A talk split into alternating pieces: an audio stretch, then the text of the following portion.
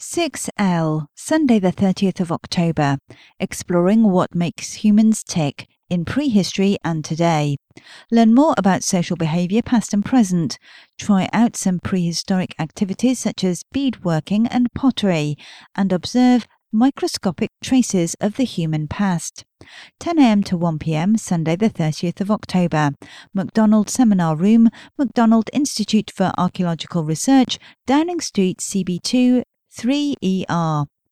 Movement, meaning and memory. How does movement affect who we are, how we feel, and how we perceive ourselves? Hear from academic researchers and dancers, and then try out some moves for yourself. 3 pm to 5 pm, Sunday, the 30th of October, pre book.